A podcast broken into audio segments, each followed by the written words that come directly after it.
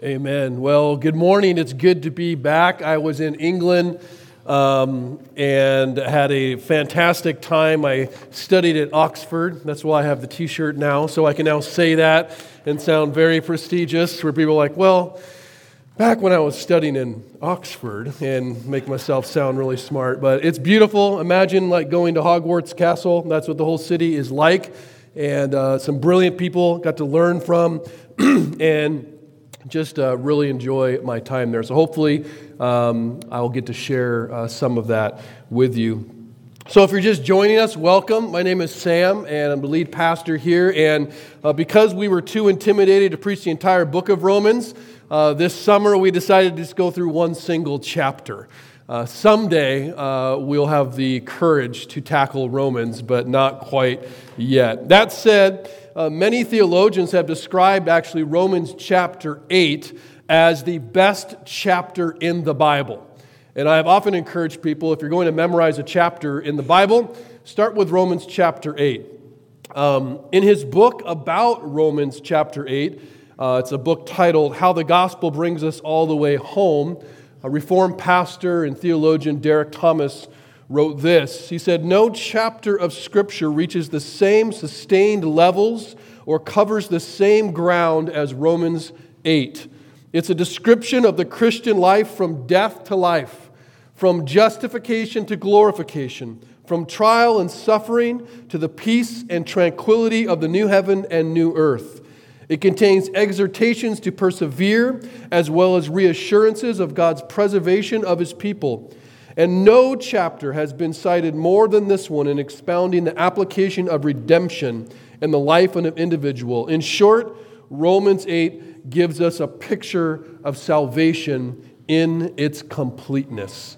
That's a pretty powerful commentary about this chapter. So, if this is the first time you've read chapter 8, I encourage you to read it many times because it is a powerful chapter. And it begins with one of the most powerful statements uh, in all of Scripture, a very encouraging statement. Paul's description of those who believe the gospel, saying that there is now, not to come, but right now, no condemnation for those who are in Christ Jesus. Awesome verse. That's a tattoo verse. I've got one on this arm. I think I'll stick Romans 8 1 on this arm because it's just powerful. These words followed the last words, obviously, of chapter 7. If you remember those words, that's where Paul declared Jesus to be the only one who could deliver him from this internal war that is being waged in all of us between the flesh and the spirit. He's like, ah, how am I going to get out of this body that fighting against what I want to do? And he says, Jesus. Only Jesus. He teaches that only those who are in Christ escape God's wrath and find life eternal. To be found in Christ. If you would go through the whole New Testament, which I bet you won't do, but I did it for you, not really, I just looked this up. In Christ is possibly the most common description of a Christian in the New Testament, used 75 times. To be in Christ to be in Christ is not merely just to be into Christ intelligently. Oh, I'm so into Christ, right? No, it's to be in Christ is to be immersed in Jesus Christ spiritually. What baptism represents, right? You didn't just dip your toe in, you get immersed, covered in all areas. To be in Christ is to be covered by Christ, to be hidden in Christ, whereby what we were in this life, past, present, even future, dies. And what Jesus is begins to live in us and through us for all eternity. Those who surrender their lives to Jesus are not merely taken out of something bad, though they are, but they are in fact placed into someone good. Someone good. Christianity isn't just about getting out of hell and getting into heaven. Christianity is much more intimate and much more deeper and powerful than that. The Bible uses many different theological terms, big words to describe this life changing event of coming into Christ, being in Christ. And each one has its own unique meaning, right? You got salvation. We probably use that most often. And salvation has this idea of being rescued from sin. And it is very liberational. It pictures God as this warrior, rescuing us from something really bad, something that's destroying us and destroying this world. We also talk about the idea of ransom, redemption. I've been ransomed, I've been bought, purchased, debt has been paid, and that by the blood of Jesus. There's a transactional experience that's happening. And God is viewed as the Redeemer, the one who's paying this ransom. You have justification. You probably heard that word before, maybe. And that's where you're declared innocent and even righteous. It's a legal term, right? There's a judicial aspect where God is a judge. And you have these ideas of rebirth, where Jesus is talking to Nicodemus about being born again and we are being made into something brand new. So there's this transformational aspect where, where God is a creator but also a recreator. And so you have all these aspects, and there are several more to talk about of when we're talking about what it means to be in Christ, what it means to believe the gospel, what happens. It's, there's so many different ways to look at it. But this morning I want to explore one particular way of what it means to be in Christ. And that is this idea of adoption. Very different than those others. So if you'd read with me in Romans chapter 8, beginning in verse 14, we're only going to go a few verses. It says in verse 14, For all who are led by the Spirit of God are sons of God. For you did not receive the spirit of slavery to fall back into fear but you received the spirit of adoption as sons, by whom we cry, Abba, Father. The Spirit Himself bears witness with our spirit that we are children of God, and if children, then heirs, heirs of God, and fellow heirs with Christ, provided, you're not going to like this one, we suffer with Him, in order that we may also be glorified with Him. All right, let's just stop. We're going to all the text we're going to go, but just stop for a second and, and think about something that I think should amaze us. If it doesn't amaze you, that's okay, but it should someday. The kind of language God uses to describe the salvation of mankind. You think of all the ways he could have described salvation. I've named some of them. But he didn't only rescue us. He didn't only forgive us for the rebellious criminals that we are, the prisoners of sin that we became. He didn't only save us, He didn't only cleanse us, says He adopts us. He chose to identify Himself as our Father and call us his children. You realize God didn't have to do that. This reveals so much about the heart of God and honestly distinguishes Christianity from all other faiths. This is not merely some transactional thing where I'm going to pay the debt because you screwed up so badly. I'm going to clean you up because you're so messy. I'm going to rescue that from which you cannot rescue yourself. I'm going to transform you to something new. He says, No, God, in this case, by adopting, is very personal, very relational. Now, it follows that before we are in Christ through adoption, we are, by implication, somehow fatherless orphans. Something happened. We are lost boys, lost girls with the deepest of father wounds. I'm sure in culture you have heard it spoken of, perhaps you've spoken about it this idea of father wounds, which I don't think is something to make fun of. It is a legitimate description of something that happens with the absence of a father figure or a father in your life. Now, we certainly can use that in bad ways, but if we just kind of take it for what it is, earthly fathers do and can cause kinds of wounds from their abuse or their abandonment. That happens. The role of a father in the life of a child is huge. And so, if that role is abused or abdicated, problems naturally occur because in the creative order, God placed fathers to have a huge influence. Now, the effects of these wounds are pretty undeniable, though people have gone a little crazy with trying to blame those things for every behavior under the sun.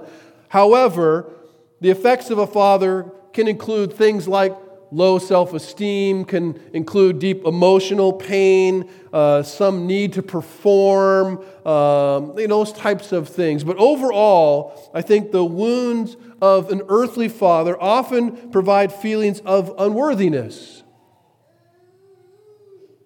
Where people end up feeling lost and they seek or go into the world trying to prove that they are worthy in the worst kinds of ways.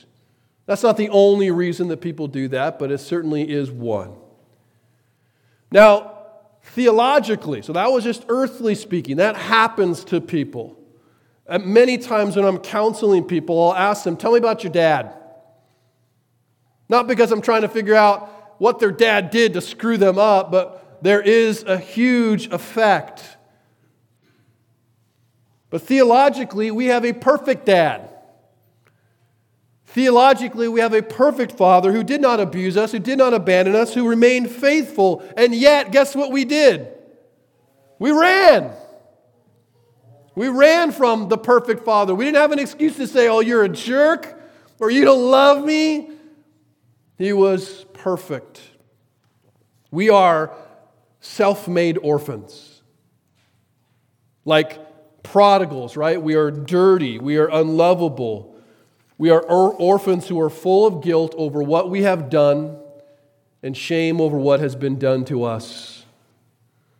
And the effects of our runaway father wounds are undeniable. I want you to think about this. And this is, um, we just got done with Ecclesiastes, right? And that emptiness that we all feel, in many ways, in all ways, perhaps, it goes back to the fact that we have turned away from our God. As orphans, we feel rejected because we don't have a father who we know wants us. As orphans, we feel vulnerable because we don't have a father to protect us. As orphans, we feel lost because we don't have anyone to guide us. As orphans, we feel alone because there's no family to love us. As orphans, we feel hopeless without a father to bless us with a wonderful future. And so, what happens? To continue the metaphor, right? We sit in what amounts to the devil's adoption agency, homeless, helpless. We can't get ourselves out, and pretty hopeless because no one's coming to see us. And what happens? We sit there feeling unworthy because no one wants us. Now, we don't admit that out loud, but it's declared by how we live. We feel unworthy. We try to prove that we're worthy. But what happens? Someday I'll do a sermon series called But God. But God walks in And he comes in and he says, I choose you. And you're looking around like, did he point past me? Right? Is, there must be some other kids that he's pointing at here. And he said, No, I choose you. And what does the accuser at the front desk do? Oh, man. Do you know what that kid has done? Do you know how troubled that kid is? How many things that that kid has screwed up on, how far short that kid has fallen. Do you know how much work it's going to take to raise that messed up, broken, nasty kid? And we hear all that. We're like, uh, I'm, I, I'm here. I hear that. And you know what the Lord says? So awesome. Here's what he replies to that accuser Oh, you don't know the half of it. you don't know. You don't. It's way more than what's in that file. You don't know the half of what that kid's done. But guess what? Without even pausing, he says, That's my son. That's my daughter. That was the one that was lost. But now they've been found. That's good news. That's the best news because guess what? He fully knows who we are and he accepts it. Incredible. Unbelievable because we're like, you, you don't want me. You don't know what. I, I'm not, you know, I'm really not worthy. He says, Yeah, I know that. Of course I know that. But I'm going to make you worthy. So the Father picks us up and he takes us into his home, into his family. He adopts us. That's that language, right? The adoption. And he, he gives us a new identity. And he raises us as his own. And he doesn't live, we don't live, or you ought not live with a fear of like, well, maybe I'm gonna be, he's going to take me back one day. That's not how the Lord's adoption works. This isn't foster care hope that they get to stay unless they're really horrible and cause a lot of problems or someone else takes them back. No, this is adoption, final and complete. According to Ephesians 1, the seal of our adoption is the Spirit of God. That's the seal, that's the stamp. The helper, right? The comforter, the, the teacher comes to dwell in our hearts. That seals our adoption. And though it is only used once in the Bible, it's interesting that Reformer John Calvin suggested that the adopter was the first title of the Spirit. The Spirit begins to lead us. That's what he says in verse 14 that for all who are led by the Spirit of God are sons of God. For all who are led by the Spirit of God are sons of God. And it's interesting to read this carefully because we often read it wrongly. The principal experience of adoption is relational, but the primary purpose of adoption is actually holiness. Knowing every detail of our dossier of sin, and He does more than we could even write ourselves. God in Christ accepts us who as we are. But as I was in Oxford this last week, Sam Allberry said something that was powerful to me. He said this God's love for us as we are is a sign of his grace, but it is not a sign of his approval. Whew. That's why he's super smart. God's love for us as we are is a sign of His grace, but it is not a sign of His approval. Paul writes that those who are sons of God are led by the Spirit of God, and that's not an imperative command like be led, though that at times is said. Walk in the Spirit, set your mind on the Spirit. But this is an indicative statement. It indicates a fact, like those who are led by the Spirit of God are sons of God. To be led by the Spirit of God could be said to be the very definition of a Christian. But when we talk about being led, we're not simply talking about being just directed, right? As Christians, we do seek the counsel and should seek this counsel of God's Spirit in our decision making. But to be led by the Spirit is not just to be guided by Him, it's to be governed by Him from the inside out. Building off of verse 13 in Romans 8, we're being led by the Spirit in part means putting to death the deeds of the flesh, right? We hate sin because the Spirit in us hates sin. Even if we struggle with sin, we're never settled with sin. Because the Spirit in us is warring against the flesh. We desire to put to death the deeds of the body. And so instead of seeking the Spirit to know what we should do, though we should do that, the Spirit works in us to show us how we ought to live. As children of God, the Spirit in us is perpetually crushing the power of sin and inspiring us to walk in God's ways with joy. As the Spirit wars against our flesh, what's happening is that we are maturing. We are growing to the fullness of manhood into Jesus Christ. In Galatians, Paul writes that the Spirit of God has been sent into our hearts. And he says, in sending him and in, in dwelling in there, he begins to produce stuff in us. Like what? Well, the fruits of the Spirit love and joy and peace and patience and kindness and goodness and faithfulness and self control.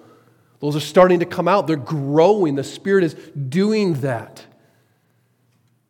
It should not surprise us that the Holy Spirit, Holy Spirit, is most devoted to producing holiness in us. Slowly, like fruit on a tree, that I'm finally getting apples on my apple tree after how many years, right? We love for like Jesus to come in and just make us perfectly patient and perfectly self controlled and perfectly good and kind in all we do, but we all know you're all sinners as I am, and that doesn't happen overnight. Fruit grows, though, and it is certainly to come, or certain to come. Slowly but positively, the Holy Spirit, you know what He does? He conforms the Father's adopted sons into the image of His only begotten Son. That's the goal. He loves us. He accepts us as you are, but He loves you too much to leave you there. And so He adopts you and says, Here's the goal I'm going to put my spirit in you, and it's going to make you start to look like my real, natural, beautiful, perfect son, Jesus. And what's beautiful about that is, as much as we are participating in that, He is doing that in us, producing that in us. For some, a fruitful life of godliness like this, honestly, can sound like a little bit of a hassle. Let's be honest about that, right?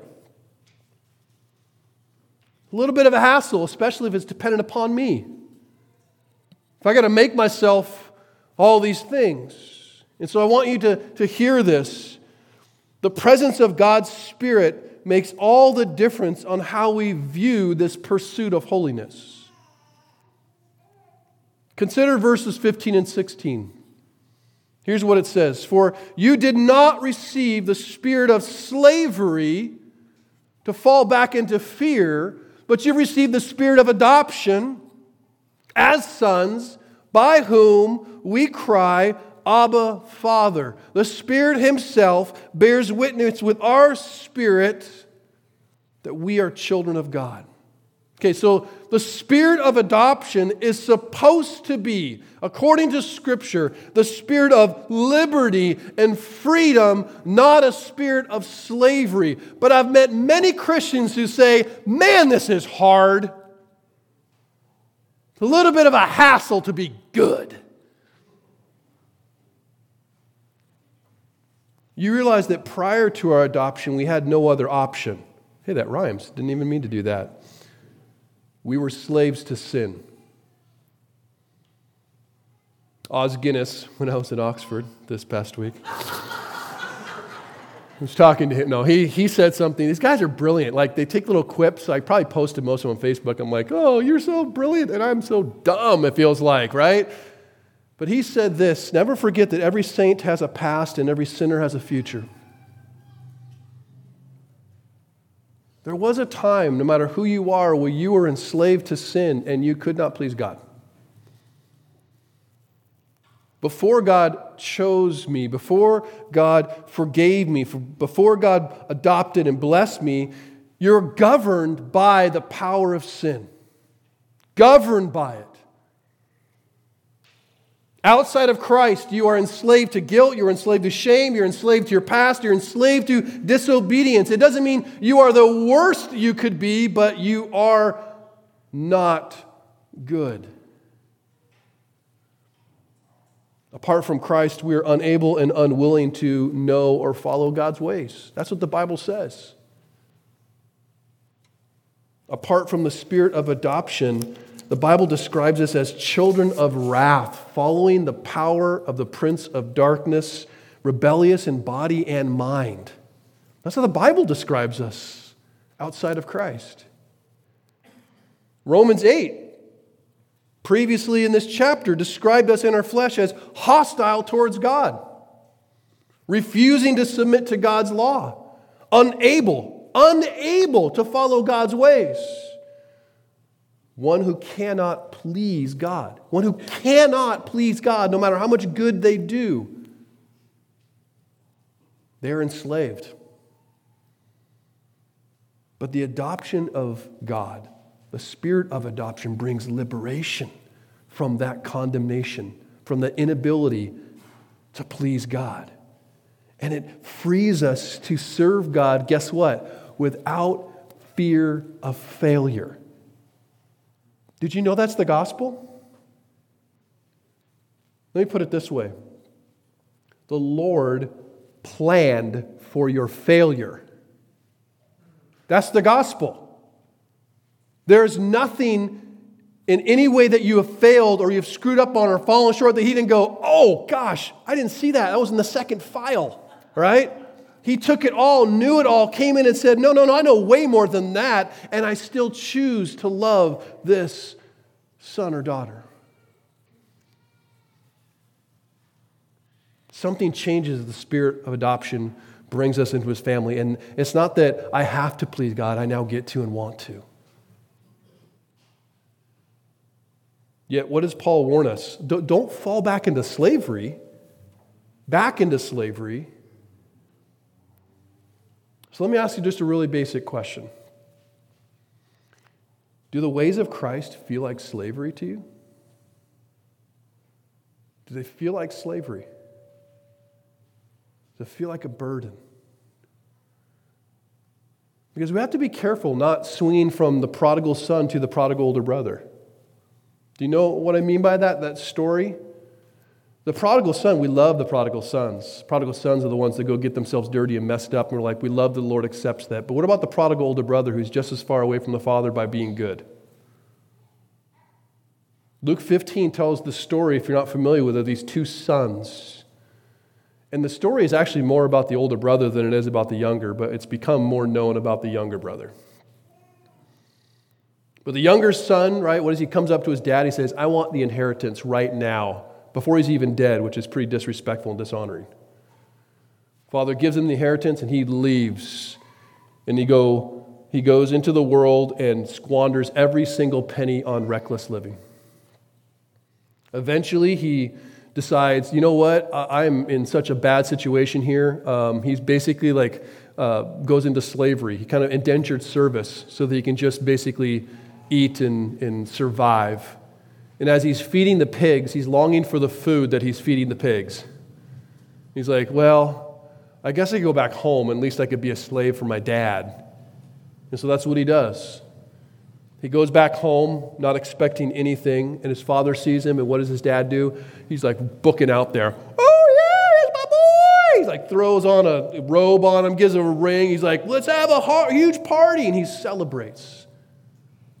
Everyone is pleased except older brother. Older brother sitting there, and he's just watching this. And here's what he says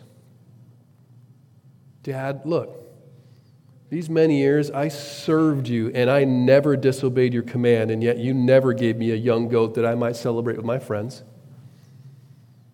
I did everything right. I served you. I never disobeyed. I didn't get a party. You realize that the older brother is just as far away from the father as the younger brother was in the slop. I wouldn't describe the older brother as free. He's enslaved in his own home. He's just as proximity close to the Father, yet doesn't understand the freedom of living and enjoying the Father. Do the ways of Christ feel like slavery to you? They feel like duty. I have to do this. I would argue that the prodigal older brother still served out of fear like a slave in his father's own house. And if the gospel of Christ and the ways of Christ seem like a hassle, I would argue that you don't really understand the gospel. The gospel frees us from any form of punishment of the law, a law that we couldn't obey if we wanted to, and we didn't want to. The gospel gives life where the law could only bring death. And through the gospel, God ceases to be our judge, He ceases to be our boss, and He becomes our Father. And all of our lives becomes a response to the love that we have, not the love that we have to earn. We already have it. I don't adopt God, He adopts me. Don't forget that. He adopts you. And through faith is where it comes. Like, what, what, why am I worthy? You're not. You're trusting that Jesus' obedience for you, Jesus' death on the cross for you, Jesus' resurrection from the dead for you is why you can enjoy the relationship that Jesus has with the Father. That's the gospel. I think it's incredibly interesting and one of the commentators made this point that when Jesus taught his disciples to pray, he could have begun with so many other things. He could have said, Our Lord in heaven, or our God in heaven, or our Creator in heaven, or our Judge in heaven, or our King in heaven. And all those would have been correct. But what does he say is the steps, if you will, to communion with God? My Father. J.I. Packer said the revelation to the believer that God is his Father is, in a sense, the climax of the Bible. It's the climax. This way, Paul says here that by the Spirit, we cry out, Abba, Father. Abba, Father. He some, says something similar in Galatians 4 6. There he says, And because you are sons, God has sent the Spirit of His Son into your hearts, crying, Abba, Father. So this, you catch both of those. Like there's two spirits saying two different things, but they're saying the same thing, I should say.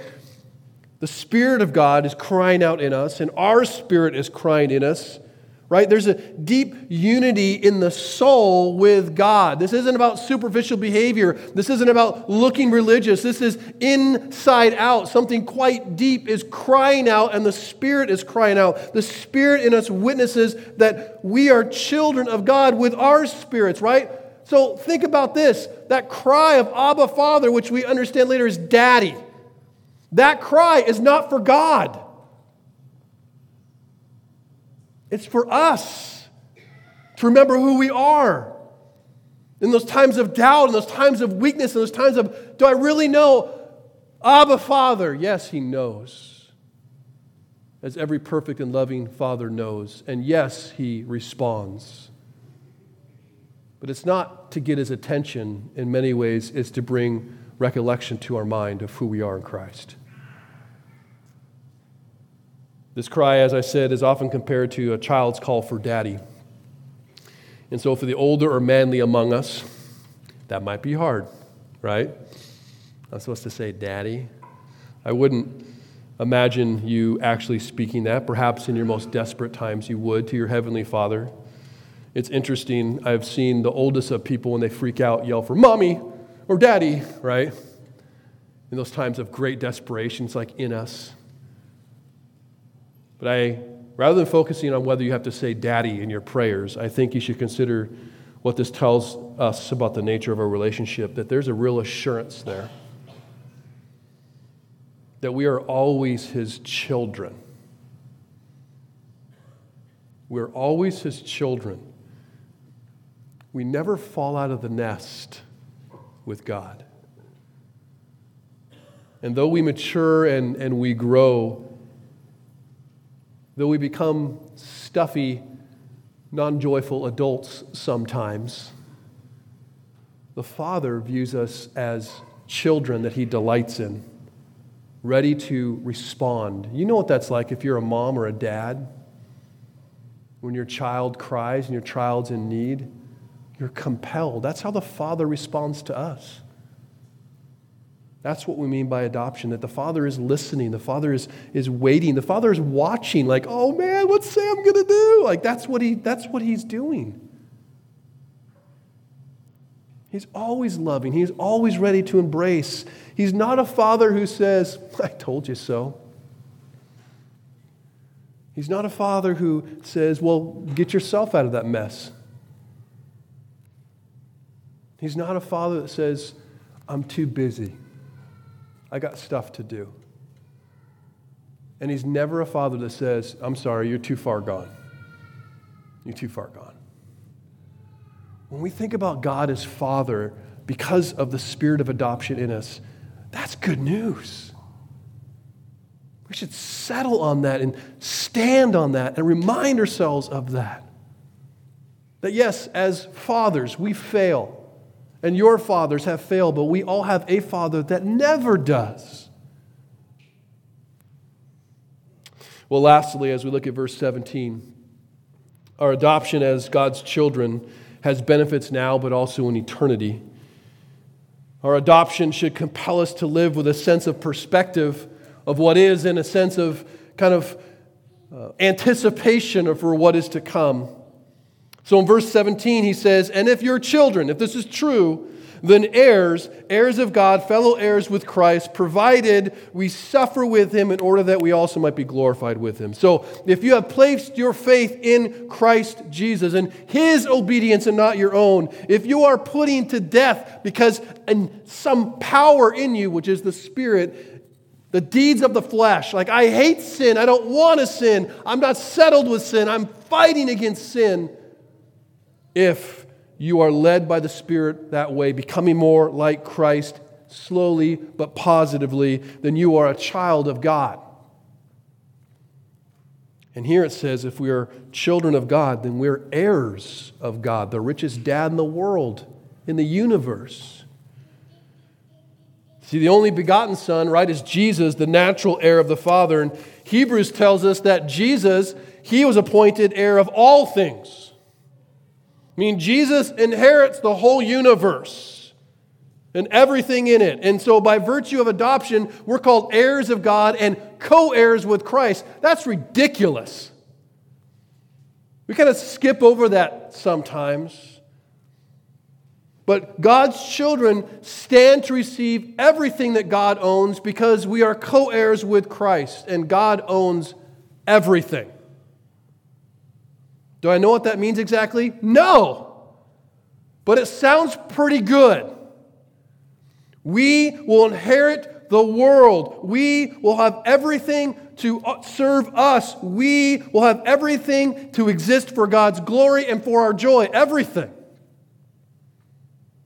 The book of Ephesians tells us the Holy Spirit, the spirit of adoption, is the guarantee of our inheritance until we require possession of it. So we don't have it yet. We have yet to obtain our inheritance. And later in Romans 8, it will say, We are waiting for the fullness of our adoption to come to pass. And he says, The redemption of our bodies. Now, I don't know about you, but as I laid down last night, my body was twitching all weird because my nerves are so messed up. I was praying and looking forward to the redemption of my body. The day when all things, all sicknesses, all brokenness, all tears will be wiped away, and the fullness of everything that God designed us to be will come to pass. How glorious that will be. Right now, yes, we experience through the spirit of adoption renewed hearts, but there is going to be a day when all things are made completely new. And there is great hope in the certainty of such a great inheritance thinking about eternity, we, we have a tendency to keep our heads down, looking well right in front of us, and not thinking much about eternity at all. But there's a qualifier on this inheritance, right? What does it say? Our inheritance comes provided we suffer with Christ. Uh oh. Here is the fine print, right?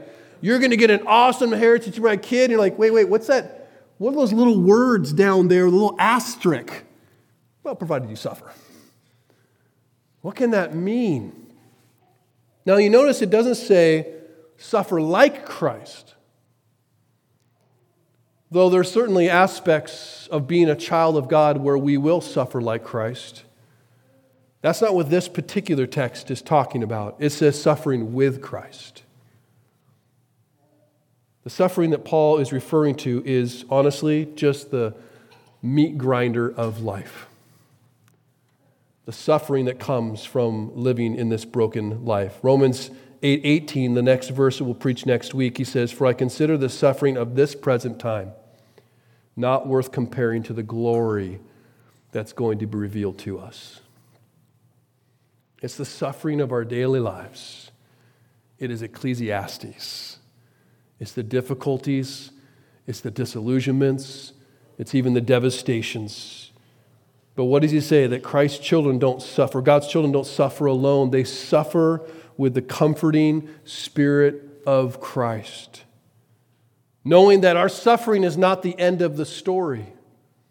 Believing that there is a future glory, not to be given to God, but to be received from God, helps us to live with eternity in view. Paul writes this in 2 Corinthians chapter 4 that this momentary light affliction is preparing for us an eternal weight of glory beyond all comparison as we look not to the things that are seen, but the things that are unseen.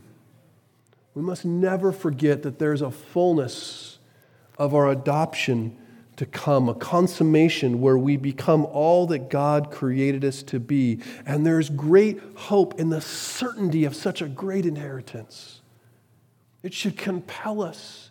And it should cause us to look at the things of this world so differently because they can't compare with what is to come.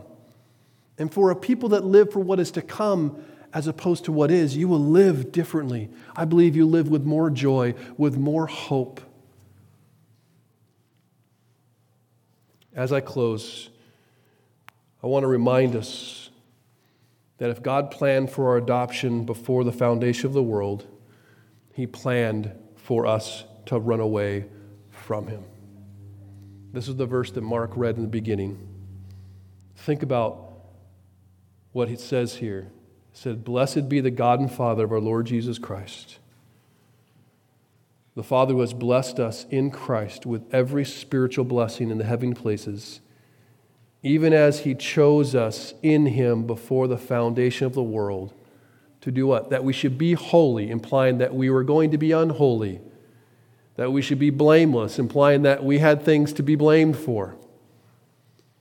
But that we'd be holy and blameless before him. In love why did he do that? Because God loves. And in love, he predestined us for adoption to himself.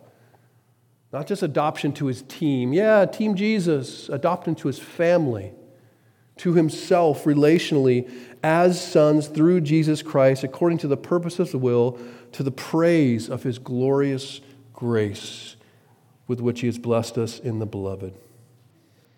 God planned to save only sinful orphans that he would make holy and blameless. God chose to adopt really a bunch of messy, broken, deplorable people into his family, and through faith in Jesus Christ, give them a new name and a new life and a new hope. The heart of the gospel is adoption.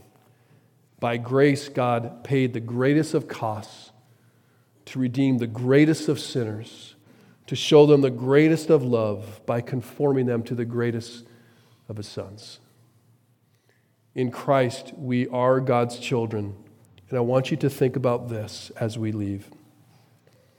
If you put your faith in Jesus Christ, the Father says to you, as he says to Jesus, not then, not someday, but now, this is my Son in whom I'm well pleased. When you think of the Father's face behind the smile of Jesus Christ, is it a frown?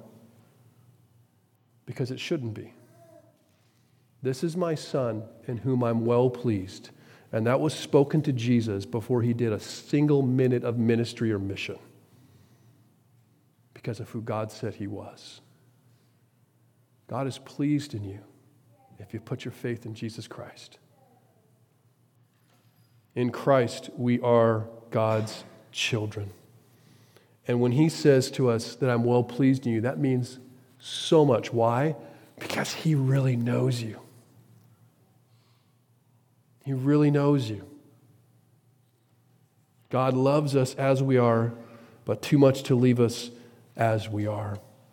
Part of the gospel is that God in Christ is pleased with us, but another part is that we get to change and to live with Him in eternity. If you don't know Jesus Christ, I pray today that you will surrender your life to Him, that you might know Him as Lord and Savior, and you might know the Heavenly Father as the one who's there to protect you and love you and guide you. And if you are a Christian, I pray that you'll remember the name with which you were bought by and adopted into and are hidden in. And that name is Jesus. Let's pray.